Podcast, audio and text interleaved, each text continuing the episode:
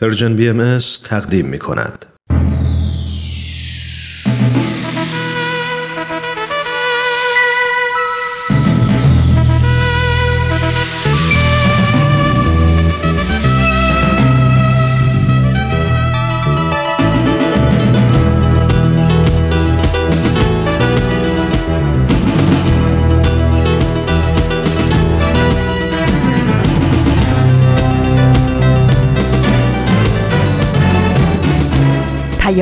دوست. برنامه ای برای تفاهم و پیوند دلها.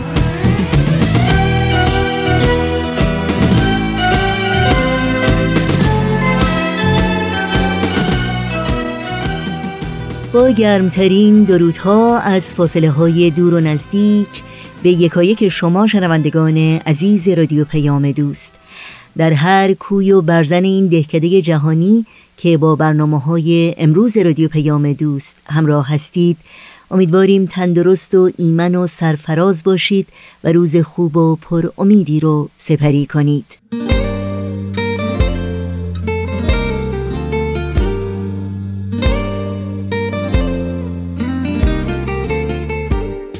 نوشین هستم و همراه با همکارانم میزبان پیام دوست امروز دوشنبه سیوم دیماه از زمستان 1398 خورشیدی برابر با بیستم ماه ژانویه 2020 میلادی.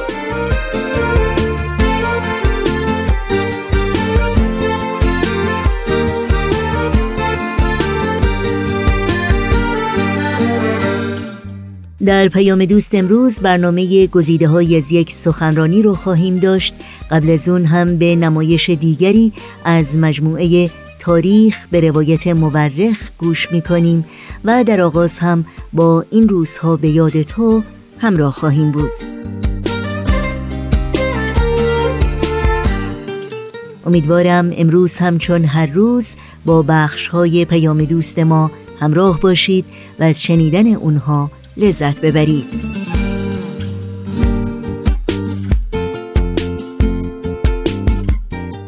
و البته امید ما این هست که شما تماستون رو با ما برقرار نگه دارید و نظرها و پیشنهادها، پرسشها و انتقادهایی که در مورد برنامه ها دارید در میون بگذارید.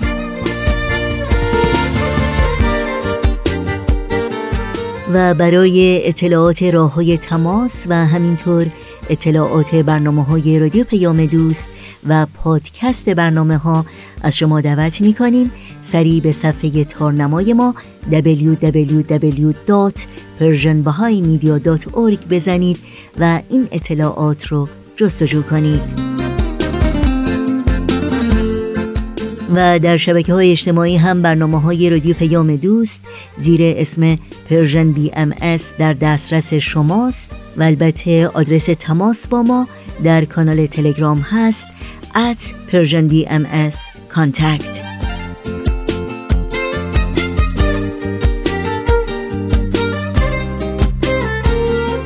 این صدا صدای رادیو پیام دوست با ما همراه باشید.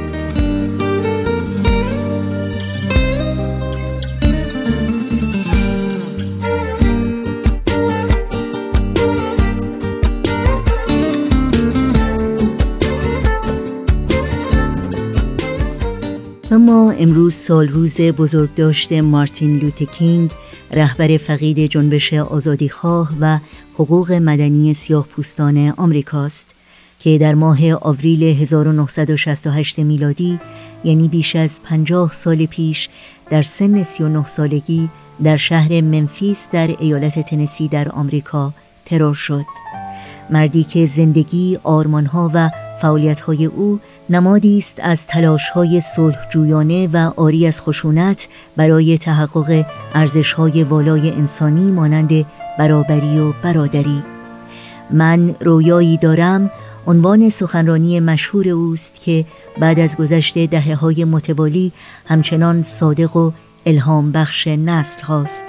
رویای یگانگی و برابری همه انسان ها فارغ از تمامی تفاوت ها و آری از همه تبعیض ها و تعصب ها رویایی که مارتین لوتکینگ تعبیرش را در تحول قلوب و دیدگاه انسانها و تغییر قوانین نابرابر و نارسای مدنی و تلاش فردی و جمعی همه افراد جامعه برای سازندگی و شکوفایی استعدادها و خدمت به نوع انسان می‌دید.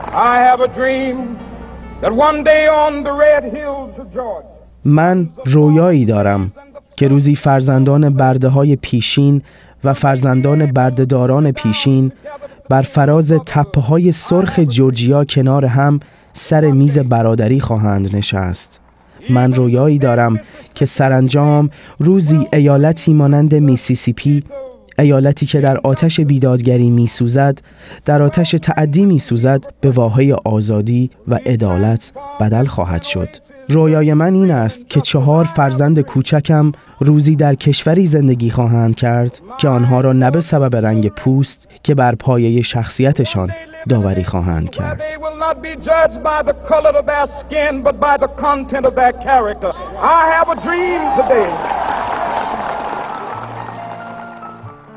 امروز دعوت مارتین لوتر کینگ به همزیستی، همکاری و همبستگی در راستای تحقق این رویا همچنان جاذب قلوب و افکار میلیون ها انسان خسته و دردمند از بیگانگی و دشمنی، بیتفاوتی و خودخواهی و بیعدالتی و تباهی و ستمکاری است. صدای مارتین لوتر کینگ همچنان بلند و رسا از افقهای دور شنیده می شود و همچنان پرسلابت و بیریا سخره های سخت جهل و تعصب و تنفر و تبعیض را می شکافد و راه را برای رهروان صلح و دوستی و برابری و برادری هموار می کند.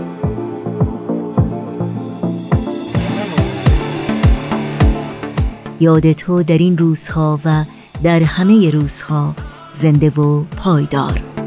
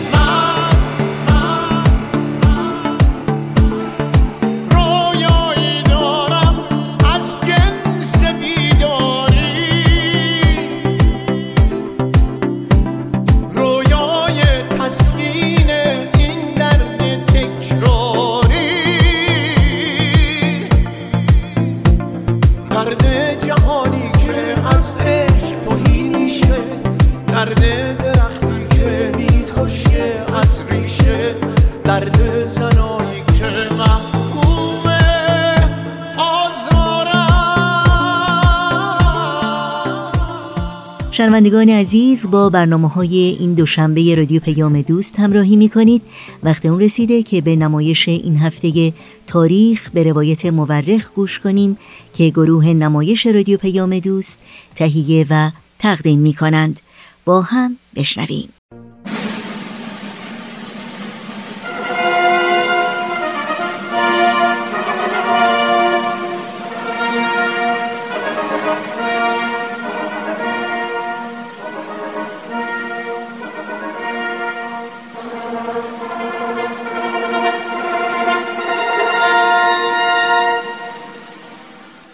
تاریخ به روایت مورخ.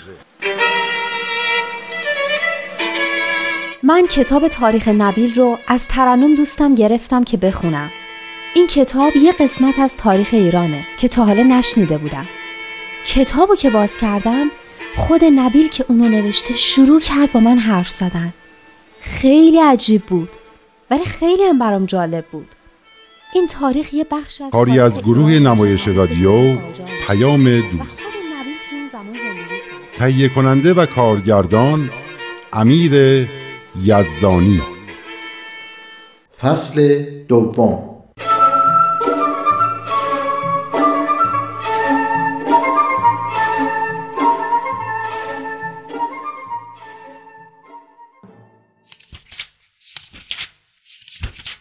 حاجی میرزا آقاسی از ترس اینکه محمد شاه فریفته حضرت باب بشه ایشونو که در راه تهران و در قریه کلین بودن به قلعه ماکو فرستاد به این امید که در شهر خودش و میون مردم سنی مذهب اونجا که دل خوشی از شیعه ها نداشتن آین حضرت باب در انزوا و سکوت از بین بره و پیروانشون هم جرأت نکنن برای دیدار مولا و محبوبشون به اونجا برن. به علی خان ماکویی رئیس قلعه هم دستور شدید داده بود که تا می‌تونه سختگیری کنه. اونم از خشونت و بدزبونی کم نمیذاشت و اجازه نمی‌داد هیچ کس به ملاقات حضرت باب بره. توی اون قلعه کوهستانی بدون چراغ و در اتاقی که در نداشت حضرت باب بودن و سید حسین یزدی و برادرش سید حسن که از یارانشون بودن و دو تا نگهبان و چهار تا سگ تا اینکه یه روز حضرت باب فرمودن که به زودی علی خان رو وادار می‌کنن که با یارانشون خوشرفتاری کنه و خودش سید حسن زنوزی رو پیش ایشون بیاره. سید حسن زنوزی برای دیدار حضرت باب به ماکو اومده بود اما اجازه ملاقات با حضرت باب رو نداشت و در مسجدی که در نزدیکی قلعه بود زندگی می‌کرد. اما حضرت باب چطوری علی خان ماکویی رو مجبور کردن که چنین کاری بکنه؟ علی خان ماکویی کسی که مطیع حاجی میرزا آقاسی بود و خدا را هم بنده نبود. می‌دانید که هیچ چیز و هیچ کس در مقابل اراده حضرت باب یارای مقاومت نداشت. پس جای تعجبی هم ندارد که علی خان ماکویی تسلیم اراده آن حضرت بشود. درست جناب نبیل اما چطوری؟ این ماجرا را سید حسین یزدی که در قلعه ماکو در حضور حضرت باب بود این طور تعریف کرده است.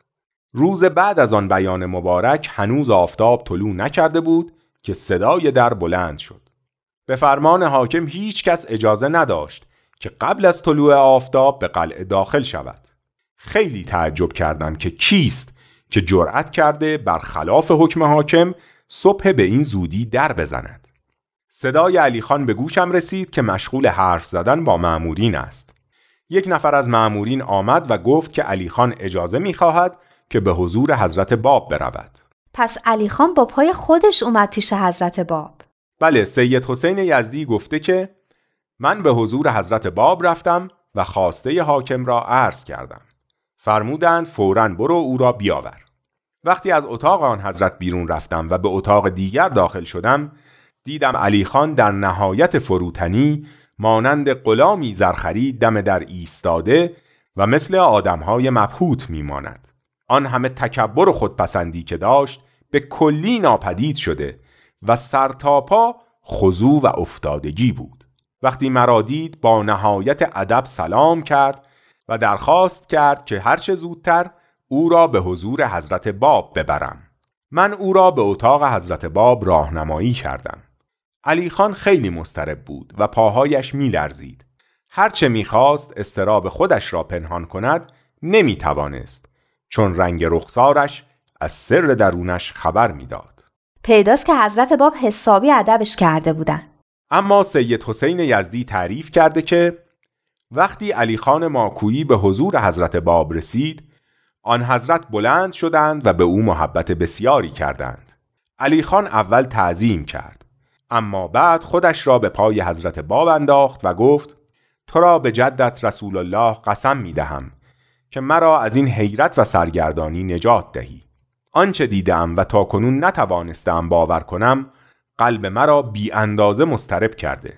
امروز در اول طلوع فجر سوار بر اسب شدم. نزدیک دروازه شهر شما را دیدم کنار نهر ایستاده به نماز مشغول هستید. درست دقت کردم دیدم خود شما هستید. دستهای شما به طرف آسمان بلند بود و چشمها نیز به آسمان متوجه. و مشغول قنوت و تذرع بودید. من همانطور ایستاده تماشا کردم. صبر کردم تا نماز شما تمام شود. می‌خواستم بعد از اتمام نماز به حضور شما برسم و از شما بازخواست کنم که چرا بدون اجازه من از زندان خود بیرون آمده اید در ضمن مناجات و عبادت که مشغول بودید مشاهده کردم که از جهان و آنچه در روز چشم پوشیده و فقط به خدا توجه دارید. قدری نزدیکتر شدم. به هیچ وجه متوجه نشدید وقتی به نزدیک شما رسیدم چنان خوف و ترسی سراپای مرا گرفت که نمی‌توانم توصیف کنم. جرأت نکردم چیزی به شما بگویم. به ناچار برگشتم که معمورین زندان را معاخذه کنم که چرا شما را گذاشتند از قلعه خارج شوید. وقتی آمدم بیشتر تعجب کردم چون دیدم در قلعه بسته و همه درها قفل است. در زدم. معمورین در را باز کردند. وقتی از شما پرسیدم گفتند هیچ کس بیرون نرفته. حالا آمدم می‌بینم شما اینجا هستید و در مقابل من نشسته اید نمی‌دانم آنچه می‌بینم به بیداری یا به خواب. نزدیک از دیوانه شوم. حضرت باب فرمودند آنچه را دیدی صحیح است و درست. چون تو به امر الهی به نظر حقارت نگاه می کردی و به اذیت و آزار من و پیروانم می پرداختی و از حقیقت حال غافل بودی خداوند به صرف فضل و عنایت خیش اراده نمود حقیقت حال را در مقابل چشم تو واضح و آشکار جلوه دهد. تا به عظمت این امر پی بری و از مرتبه صاحب امر و مقام عظیمش آگاه شوی. از غفلت رهایی یابی و با پیروان و اصحاب من با مهر و محبت رفتار کنی. سخنان حضرت باب باعث اطمینان و آرامش علی خان شد. استرابش از بین رفت و رفتارش به کلی تغییر کرد و دشمنیش به محبت تبدیل شد. برای اینکه رفتار گذشتهش را تلافی کرده باشد عرض کرد شخص فقیر مسکینی مدت هاست به این شهر آمده و اجازه می‌خواهد به حضور شما بیاید. او در مسجد بیرون شهر ماکو ساکن شده. خواهش می کنم اجازه بدهید من خودم بروم و او را به حضور شما بیاورم. حضرت باب اجازه دادند. علی خان فورا رفت و شیخ حسن زنوزی را با خود به حضور آن حضرت آورد. از آن به بعد هم همیشه میکوشید تا رضایت حضرت باب را جلب کند. دقیقا همون شد که حضرت باب فرموده بودند. یعنی در واقع حضرت باب گوشه از قدرت خودشون رو بهش نشون دادن تا علی خان بدونه با چه امر عظیمی طرفه و دست از اذیت و آزار ایشون و پیروانشون برداره. مرحبا دخترم همین بود. باری از آن به بعد شبها در قلعه را می بستند اما روزها در باز بود و هر کس می‌خواست می‌توانست بدون مانع به حضور حضرت باب برود و هر چه می‌خواهد بپرسد و تعلیمات لازمه را دریافت کند. حضرت باب در زندان ماکو کتاب بیان فارسی را نازل کردند کتاب بیان؟ بله این کتاب مهمترین اثر حضرت باب است و قوانین و قواعد آین جدید در آن وضع شده و در تمام فصلهای آن به ظهور موعود بیان اشاره شده است موعود بیان؟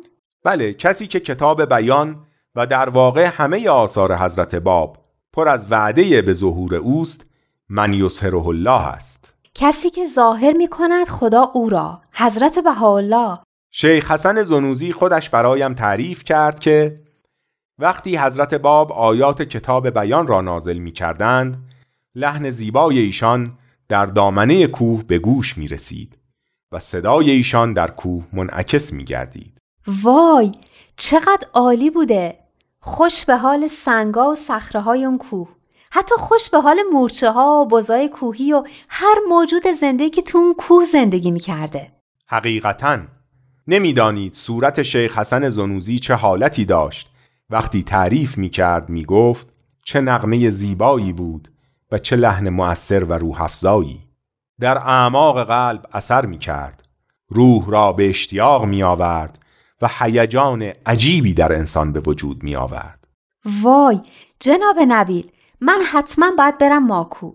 دلم می‌خواد همه اون سنگا و شنا رو ببوسم و سجده کنم. الله به ماکو هم خواهی رفت دخترم.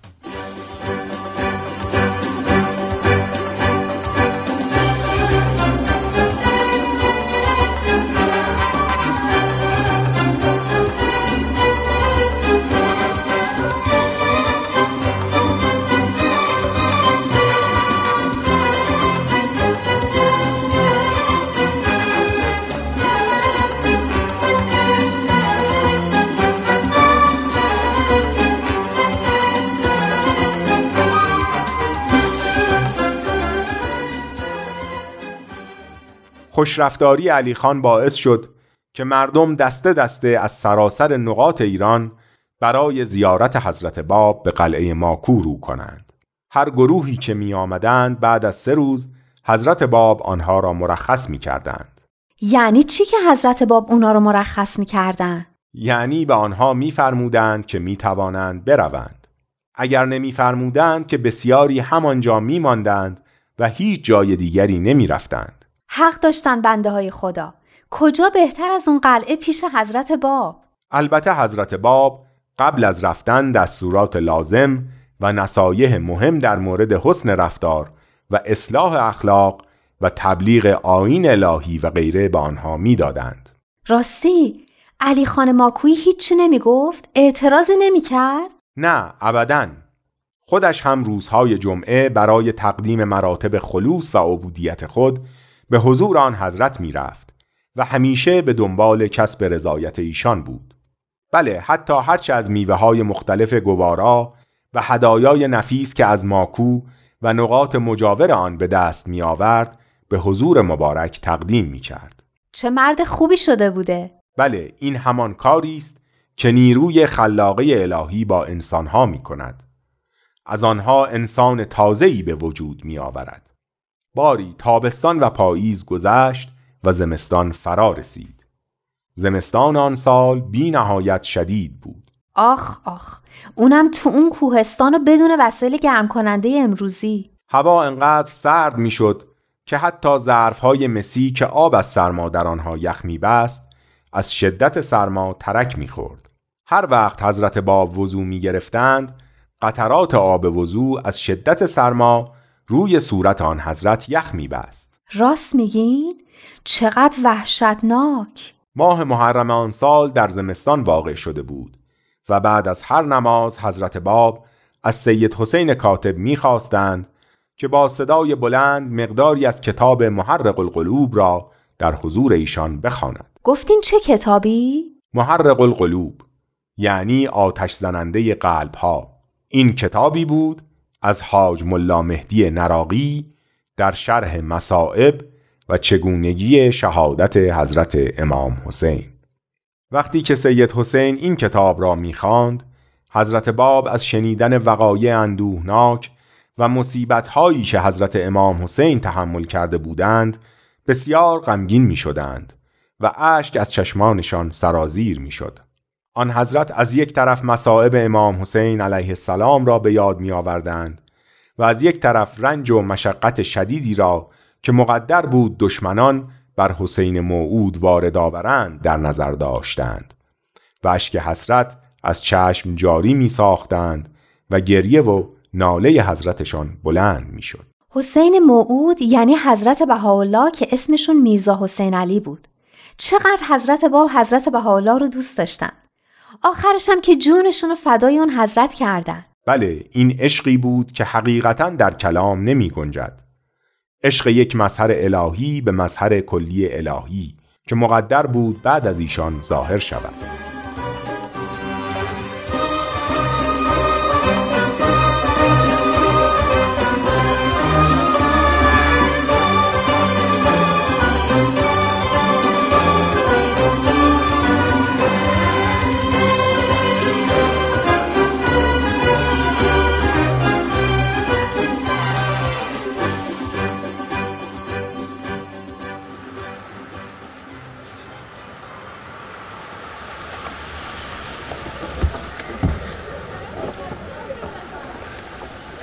اگه گفتی من دیشب به کجا رسیدم؟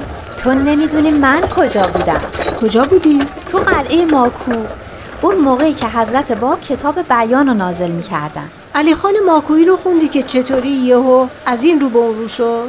آره عالی بود. برای همین تاریخ نبیل رو انقدر دوست دارم. چون یه حس خوب و مثبتی توش جریان داره. آدمایی که یهو خودشون رو پیدا می‌کنن و به قول تو از این رو به اون رو میشن. فرقی نمی‌کنه که چی کاره باشن. عالم و روحانی یا حاکم و درباری یا معمور و علی خان ماکویی. یه خورده دیگه تاریخ بخونی شاعر میشی یا خب تو چی خوندی؟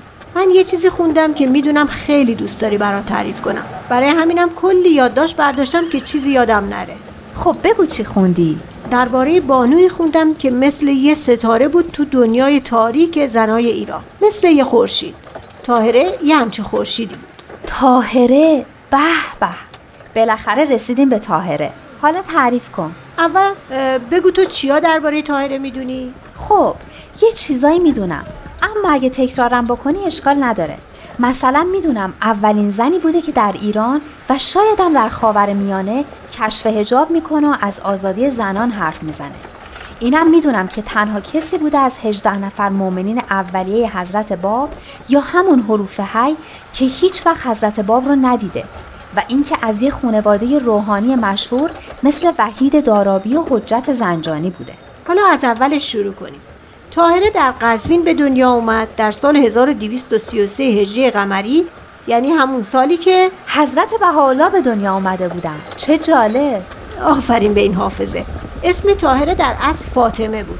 اما به خاطر مادر بزرگش که اونم اسمش فاطمه بود ام سلمه صداش می‌زدن. پدرش حاج ملا محمد صادق برقانی و دوتا اموهاش از علمای مشهور ایران بودن و خیلی هم تو انجام عبادات و امر به معروف و نهی از منکر سختگیری می‌کردن. وای اون وقت توی همچین خونواده دختری مثل تاهره بزرگ میشه؟ بله جالبش به همینه. پدر تاهره از بچگی یه معلم خصوصی براش تعیین کرده بوده. بعدش هم تاهره شاگرد پدر و اموهاش میشه. بعد از چند سال در معارف دینی و ادبی به حدی پیشرفت می‌کنه که پدرش با افسوس می‌گفته اگه این دختر پسر بود خاندان مرا روشن می‌کرد. نمی‌دونسته که این دختر بیشتر از 100 تا پسر خونوادش رو روشن می‌کنه. نه فکر نکنم هیچ وقتم فهمیده باشه. طاهره یه خواهر و سه تا برادرم داشته که یکیشون به اسم میرزا عبدالوهاب که علم و شهرت پدر رو به ارث برده بوده و خیلی در علوم و معارف ماهر بوده همیشه می‌گفته که در محافل علمی هیچ کس از ما در محضر طاهره جرأت اظهار نظر نداشت. آفرین به این برادر با انصاف. البته میرزا عبدالوهاب به حضرت باب مؤمن شده بود و شاید انصافش به خاطر این بود که از قدر و مقام خواهرش خبر داشت. به هر حال جای طاهره از نوجوانی همیشه در صدر جمعهای زنانه بود. اون به پیچیده ترین و سختترین سوالا جواب می‌داد. در حل مشکلات نظری به مردای خانوادش کمک می‌کرد. به همین علت هم بی نهایت مورد احترام پدر و بستگان و مردم شهر بود. مردم قزوین از نوجوانی تاهره رو دختر آقا و بعدها هم خانم صدا می‌کردن. تاهره ازدواجم کرد؟ بله تو اون روزگار اگه دختری عروسی نمی‌کرد پس چیکار می‌کرد؟ تاهره هنوز 15 سالش نشده بود که با پسرموش ملا محمد ازدواج کرد و حاصل این ازدواج دو پسر و یه دختر بود. بچه هاشم به حضرت باب ایمان آوردن؟ نه هیچ کدوم. از خانواده تاهره یکی از اموهاش به اسم ملا محمد علی و دامادش سید عبدالوهاب قزوینی ایمان آوردن. شوهر خواهرش هم بود. همون که نامه تاهره رو به حضرت باب رسوند. درسته؟ آفرین. زنگ خورد. تا اینجاشو یادت نره؟ بقیهشو توی برگشتن برات میگم.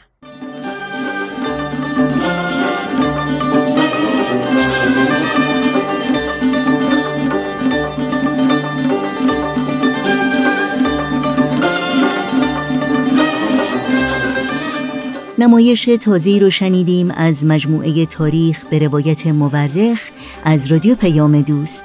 با هم به قطعه موسیقی گوش کنیم و پیام دوست امروز رو ادامه بدیم. صدایم کن صدای تو به شب پروانه می دوزد نگاهم کن نگاه تو برایم خانه می سازد به خنده صبح نورانی پس از شبهای طولانی که هر اعجاز لبخندت مرا بیگانه می سازد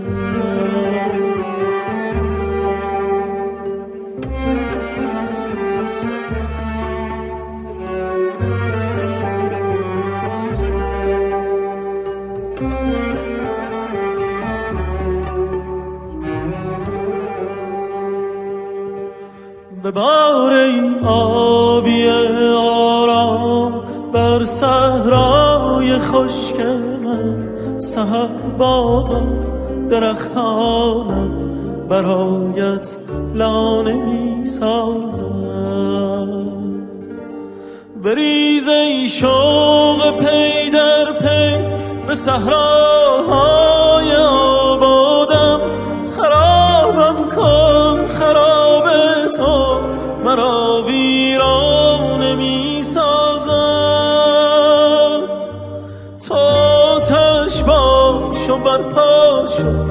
سر تا پای شعر من من آوازم که از عشقی کنم افسانه می سازم.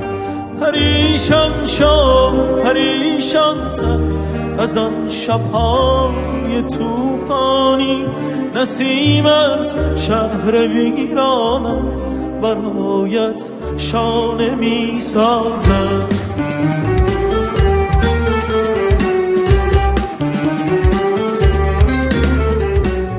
در این بخش از برنامه های امروز رادیو پیام دوست توجه شما همراهان عزیز رو به برنامه گزیده های از یک سخنرانی و بخش سوم گزیده های از سخنرانی دکتر شاپور راسخ جلب می کنم با عنوان ترک تعصبات. حتما آشنایی دارید که دکتر شاپور راسخ جامعه شناس، نویسنده و اندیشمند به نام ایرانی هستند و این سخنرانی رو در 22 دومین همایش سالانه انجمن ادب و هنر ایران که مدتی پیش در شهر لندن در انگلستان برگزار شد ایراد کردند. با هم بشنویم.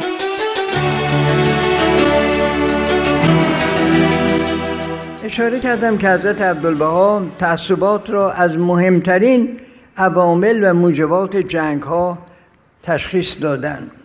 نقل بخشی از دو خطابه آن حضرت در اینجا به مورد است. میفرمایند در هر زمانی در اقلیمی جنگ بود و این جنگ ها یا منبعث یعنی برخواسته از تعصب دینی بود و یا منبعث از تعصب جنسی و یا منبعث از تعصبات سیاسی و یا منبعث از تعصب وطنی. تا این تعصبات موجود منازعه بقا مستولی و خونخواری در زندگی بشر مستمر. حضرت بالا ما را از هر تعصبی نجات دادند تعصبات است که عالم را خراب کرده. هر اداوت و نزاعی و هر کدورت و ابتلایی که در عالم واقع شده یا از تعصب دینی بوده یا از تعصب وطنی یا از تعصب جنسی یا تعصب سیاسی. تعصب مضموم و مضر از هر نوع باشد. وقتی که امر تعصبات از عالم دور شد آن وقت عالم انسانی نجات یابد. ما برای این مقصد عزیز میکوشیم. خب تصور می‌کنم اجمالا اینجا خدمتتون مزار و معایب و عواقب تعصب رو عرض کردم. بنابراین بخشی از عرایز خودم کنار می‌گذارم که حضرت ولی امرالله میفرمان درد عالم اینه که به جای اینکه خودش رو تابع قانون بشری یا الهی بکنه خودش رو تابع قانون حیوانی کرد. چون از جمله قرائز حیوانات در حقیقت جنگ فیمابین هست و اون رو به اصطلاح داروینیزم در مکتب داروینیزم اجتماعی به خصوص تحت عنوان منازعه برای بقا یا منازعه بقا نقل کردن. و در حقیقت غربی ها به مدد یک چنین ایدئولوژی بود که رفتار خودشون رو برای تصرف و تسلط بر جوامع آفریقا و آسیا خواستند توجیه بکنند و در حقیقت بگویند که خب ما چون نژاد برتریم و به عنوان نژاد سفید و در حقیقت متمدنترین جوامع هستیم و حتی تمدن سازترین همه اونها هستیم. بنابراین حق ماست که بر اونها فرمان روایی بکنیم و به قول انتونی کیدنز جامعه شناس نامدار انگلیسی در کتاب خودش جامعه شناسی این اندیشه داروینیزم اجتماعی برای توجیه برتری سفید پوستان بر سیاهان مورد استفاده قرار گرفت و این نظریه در طی دوران تقلای دستیابی بر آفریقا در میان قدرت های اروپایی در اوج شهرت بود ولی در اواخر دهه 1920 کاملا بیاعتبار گردید. بنابراین در البته هنوز نجات پرستی به صوری هست ولی نجات پرستی غلیز در حقیقت با 1920 20 بی اعتباریش کاملا به ثبوت رسید. اون چه که بشر باید بکنه دنبال قانون حیوانی رفتن نیست بلکه جدایی و دوری از اون هست. این است که از سبا الله فرمودن شونات درنده های عرض لایق انسان نبوده و نیست. شعن انسان رحمت و محبت و شفقت و بردباری با جمیع عالم بوده و خواهد بود. در این مورد دوست عزیزم نادر سعیدی مطلب قشنگی در پیام بهایی نوشته که بنده فقط چند کلمهش رو نقل می‌کنم و تحت عنوان هویت تعصب آمیز ایشون نوشتن. آین بهایی با تعبیر روحانی از انسان و نفی تنازع بقا و تعصب. با جلوه های گوناگون تعصب پیکار نموده و می نماید و چنان که حضرت عبدالبها در مفاوضات مبارکه یادآور شدن انسان از اصل و اساس انسان بوده و نوعیتش از قدیم است. و حاصل نشو و ارتقاء کائنات نبوده و نیست. پس نظریه تبدل انواع یا ترانسفورمیزم داروین اعتباری ندارد و باز چنان که دکتر سعیدی نوشته تعصب در نقطه مقابل آزادی استقلال فکری تحری حقیقت یا جستجو حقیقت خردورزی و انسانیت قرار می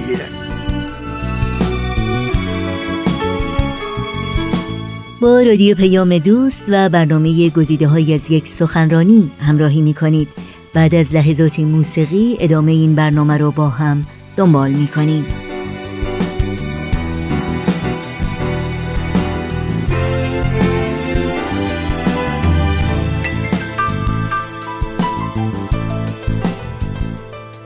پس در حقیقت شعن انسان این است که از این نوع تعصبات پرهیز بکند و باز بیانی از حضرت عبدالبها در اهمیت و لزوم هست که میفرمان من شما را نصیحت می نمایم تا توانید در خیر عموم کوشید و محبت و الفت در کمال خلوص به جمیع افراد بشر بنمایید. تعصب جنسی و وطنی و دینی و مذهبی و سیاسی و تجاری و صناعی و زراعی جمیع این را از میان بردارید. تا آزاد از جمیع جهات باشید و اون وقت میفرمایند در چنین شرایطی است که انسان می‌تونه و شعن انسانی رو به منصه ظهور برسونه. یکی از مشکلاتی که در این بحث بود و نمی‌دانم تا چه حدی می‌شود حلش کرد این است که کلمه تعصب نمی‌دانم شما در ذهنتون که در ممالک انگلیسی زبان هم داشت دارید در مقابل تعصب چه کلمه ای رو می‌گذارید فناتیسیزم یا پریجودیسز یا کدام اصطلاح؟ حقیقت این است که زبان عربی در کاربرد لغت تعصب در حقیقت جامعه ترین مفهوم رو برای تعصب قائل شده. و به همین جهت اگر به کتب لغت که مثلا زبان انگلیسی و عربی رو با هم مقایسه کرده. در قاموس های عربی انگلیسی شش معنی متفاوت برای کلمه در حقیقت تعصب ذکر شده. Fanaticism bigotry intolerance narrow mindedness از کنم زولتری partiality etc بنابراین در حقیقت موقع بحث خیلی این اشکال هست که ما وقتی صحبت از تعصب می‌کنیم مرادمون چی هست؟ و این البته یه خاطره شخصی برای بنده مطرح می‌کنه و در ضمن یه اعترافی رو. و اون اینی که وقتی که این یادداشت‌ها تهیه می‌شد متوجه شدم که درست 60 سال پیش که بسیاری از شما هنوز متولد نبودید بنده رساله دکتریم رو در دانشگاه ژنو روی تعصبات بین گروه های مختلف انسانی گذراندم ارز کنم که و لغتی که به کار بردم در حقیقت با لغتی که الان به کار میره خیلی خیلی تفاوت داره. یه بیان دیگری خدمتتون عرض بکنم که در حدود 1920 بود که در جامعه شناسی آمریکا علاقه به مطالعه پرجودیسز پیدا شد. مخصوصا رابطه بین سیاه و سفید پوستا و لغت پرجودیسز رو به کار بردن که در حقیقت یه نوع بگوییم پیشبینی منفی درباره دیگران هست و غلظت تعصب نداره. چون تعصب واقعا در لغت عرب بسیار وسیعتر و عمیقتر و قویتر از موضوع پرجودیسس و بنابراین موقعی که بنده رسالم بنوشتم حالا کشف کردم نه اینکه از بحث علمی عقب بودم. خیر اون موقع در تمام مطبوعات آمریکایی و انگلیسی کلمه پرجودیسز رو به کار می بردن ولی در اواخر این دوره که در حقیقت چند ده سال پیش میشه متوجه شدن که تعصب خیلی بیش از بد اندیشی درباره دیگران است. تعصب در حقیقت بهانه است برای استثمار دیگری به عنوانی که من بد نیستم او بده. بنابراین اگر تنبیهش می‌کنم اگر برش حکومت می‌کنم تقصیری من نی او اصلا برای بردگی و بندگی آفریده شده.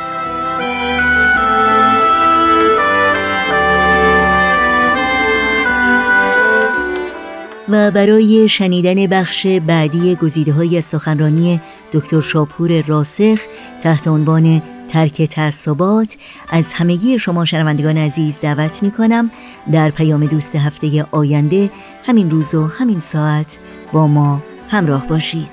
بگردیم بگردیم در این خانه بگردیم. در این خانه غریبند غریبند در این خانه غریبند غریبند غریبانه بگردید غریبانه بگردید.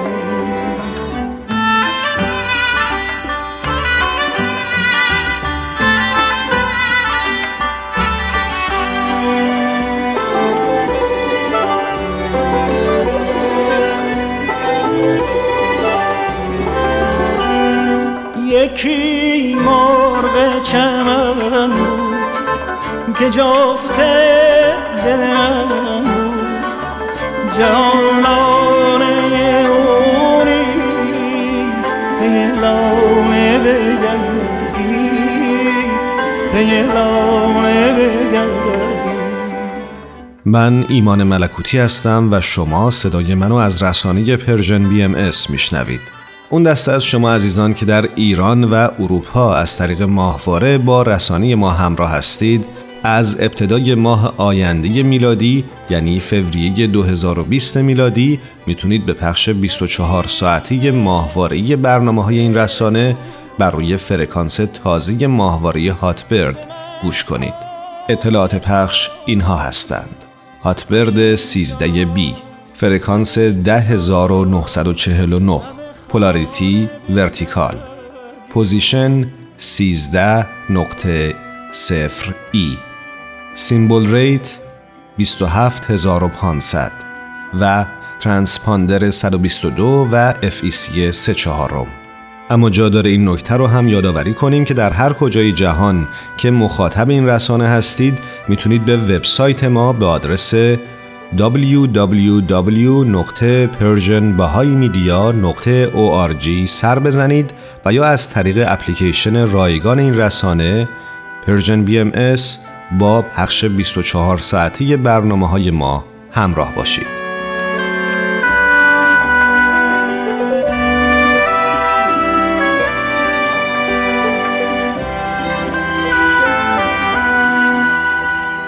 در اینجا به پایان برنامه های این دوشنبه رادیو پیام دوست می رسیم همراه با بهنام مسئول صدا و اتاق فرمان و البته تمامی همکارانمون در رادیو پیام دوست با همگی شما شنوندگان عزیز خداحافظی می کنیم تا روزی دیگر و برنامه دیگر شاد و پایدار و پیروز باشید.